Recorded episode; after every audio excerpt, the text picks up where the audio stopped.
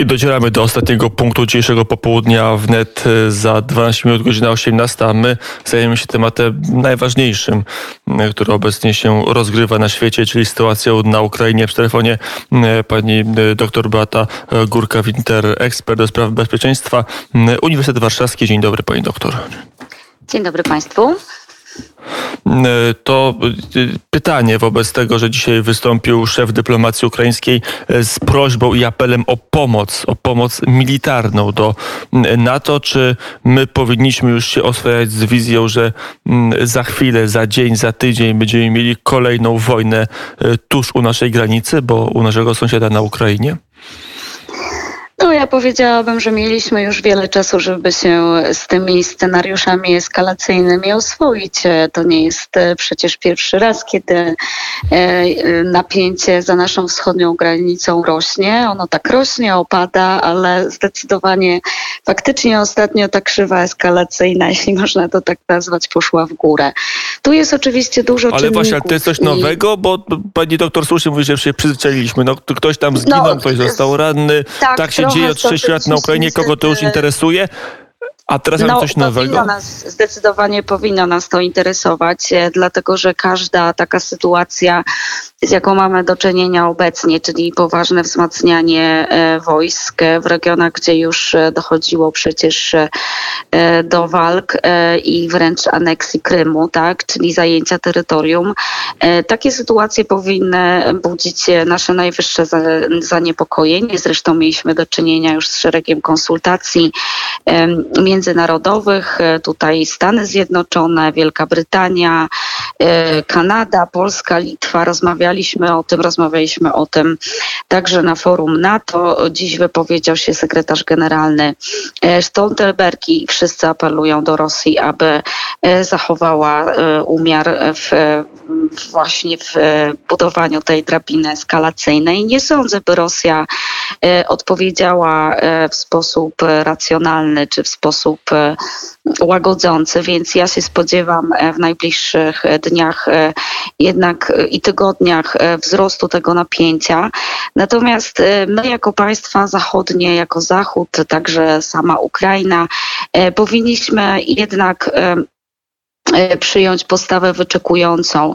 Wydaje się, że Rosja, tak jak się to kiedyś mówiło kolokwialnie, szuka guza, czyli E, szuka takiego momentu i e, dąży do takiego już napięcia nerwów, że faktycznie e, i jakby eskalacji sytuacji, że faktycznie może dojść do jakichś incydentów, które później przerodzą się znowu w otwarty konflikt.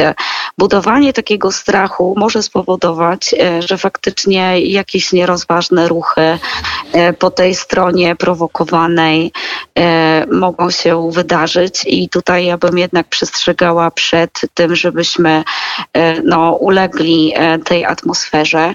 Pamiętajmy też, że ruchy wojsk e, rosyjskich w kierunku Białorusi, Donbasu, na Krymie wynikają również z tego, że na wrzesień tego roku to generalnie właściwa data to jest między 10 e, a 16 września e, mają się odbyć e, kolejne ćwiczenia, kolejne duże ćwiczenia. Zapad 2021 i te duże ruchy wojsk, e, również i te nadmierne, tak jak my to interpretujemy, e, są te, to, już, to już są przygotowania do tych ćwiczeń, tak? Więc będziemy mieli w najbliższych miesiącach do czynienia ze wzmożonymi ruchami, ćwiczeniami, przesuwaniem, tak? Dyslokacją e, w inne miejsca, więc to też jest gdzieś tam już budowanie tego scenariusza ćwiczeń. Nie oznacza to, że powinniśmy powinniśmy e, te ruchy ignorować. E, sytuacja nie wygląda dobrze. E, wczoraj też zostaliśmy oskarżeni przez Białorusinów o to, że jakiś statek powietrzny Polski naruszył przestrzeń powietrzną Białorusi.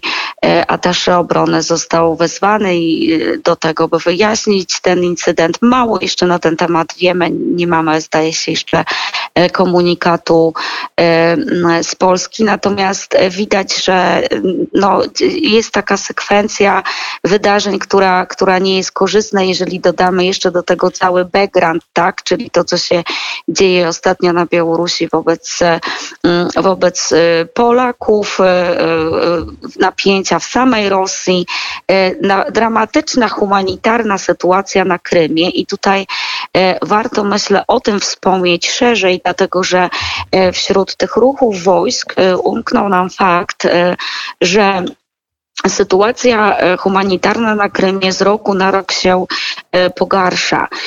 Oczywiście nie jest to powód do tego, by, by, się, by być zadowolonym no, z tego, że jednak Rosja, jak widać, nie radzi sobie z sytuacją na Krymie, nie radzi sobie przede wszystkim z mm, dostarczaniem wody.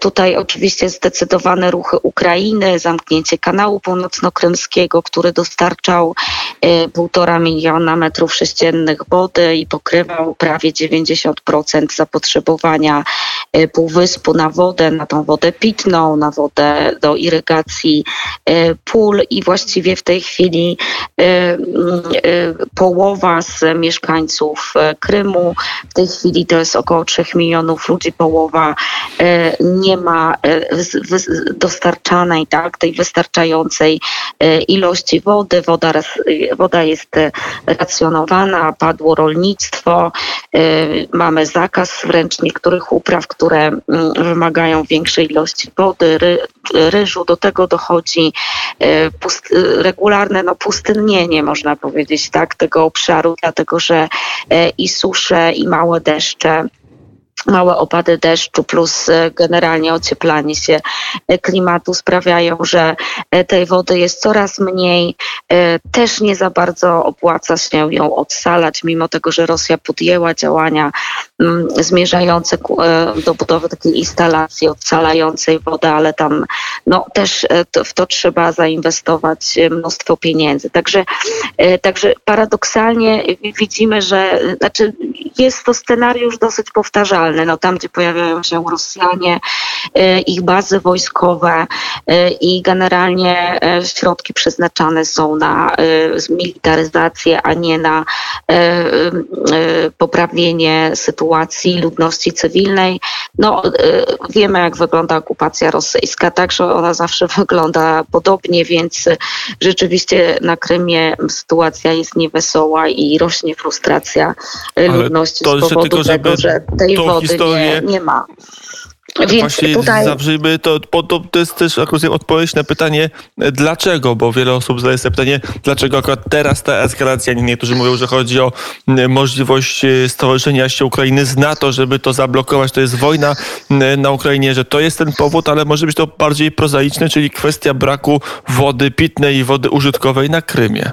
Tak, tak, oczywiście. Znaczy, to nie jest kwestia nawet, powiedziałabym, prozaiczna, to jest kwestia życiowa, tak? Jeżeli e, Ukraina tutaj e, zdecydowanie blokuje ten kanał, e, oczywiście były próby niejednokrotne tego, by przez stronę rosyjską podejmowane by negocjacje, by ten kanał odblokować. Ukrainę straszono procesami, nawet wytaczano już jakieś podmioty prywatne też wytaczały procesy, były skargi do ONZ-u i szereg takich y, kroków prawno-międzynarodowych podejmowanych y, mm, przez y, mm, Rosję, też podmioty prywatne z Krymu. Natomiast tutaj Zeleński zdecydowanie nie chce się ugiąć. I tu jest też ta druga strona medalu. W ostatnich latach Ukraina rzeczywiście mm, przyjęła no, bardziej radykalny kurs. Tak? Uderzono w Miedwiedczuka, zamknięto E, e, e, zamknięto kanał tego prorosyjskiego oligarchy. Pojawił się też w momencie, kiedy mm, zaprzysiężono nową administrację Bidena.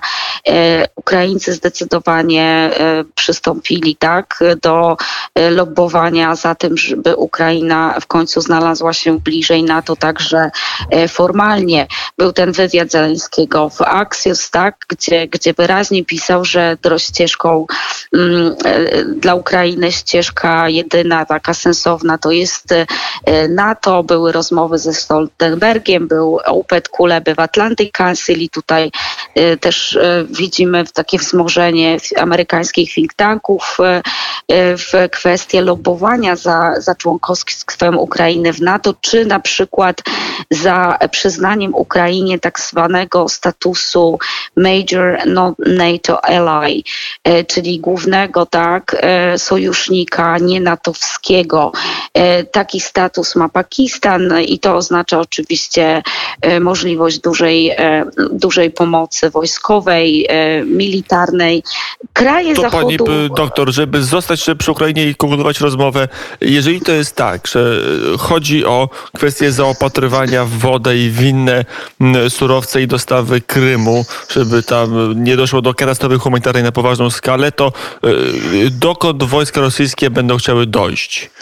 Znaczy, to jest Wojsk... powód, to jaki jest cel tej akcji? Wojs...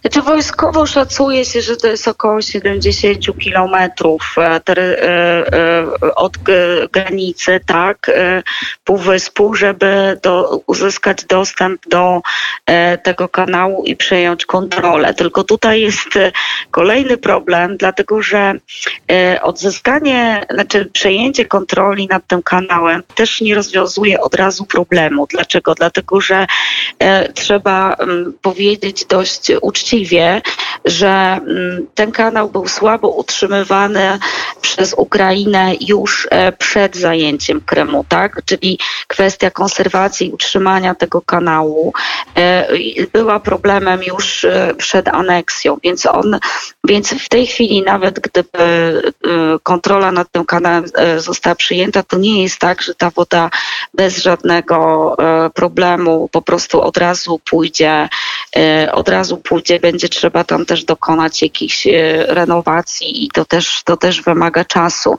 Także A rozwiązanie... W tych tej... 70 kilometrach jest też Odessa, to jest tak, że e, Putin planuje sobie rozstawiając pionki po mapie, że jeden z tych pionków, z tych figurek, która oznacza rosyjskiego żołnierza stanie w Odessie na przykład? I znaczy, no ja bym tego nie wykluczała. Rosja, dla Rosji generalnie zdobycie e, dla Rosji generalnie zdobycie każdego e, metra tak, terytorium jest też taką kwestią ambicjonalną. Pamiętam, myśmy kiedyś rozważali dawno temu, dlaczego Rosja tak bardzo spiera się i prowadzi spory terytorialne z państwami takimi właśnie jak Estonia. Tam przecież była kwestia uregulowania granicy Łotwa i potem oczywiście doszła proces borderyzacji w Gruzji, gdzie kawałek po kawałku, ale jednak to terytorium jest mm, e, kawałek po kawałku, ale jednak to terytorium jest e, zabierane, tak? No i teraz też powstaje pytanie, co Rosji po tym, że zajmie jakiś tam malutki skrawek ziemi e, z jakąś kolejną winnicą czy, czy sadem, tak? Gruzińskim. No, w perspektywie, że tak powiem, terytorialnej wielkości Rosji nie jest to dużo, natomiast no, y, nie da się ukryć, że dla nich nawet y, jakiś ułamek procenta jest ważny, tak? Więc ja tak nie działają Rosjanie.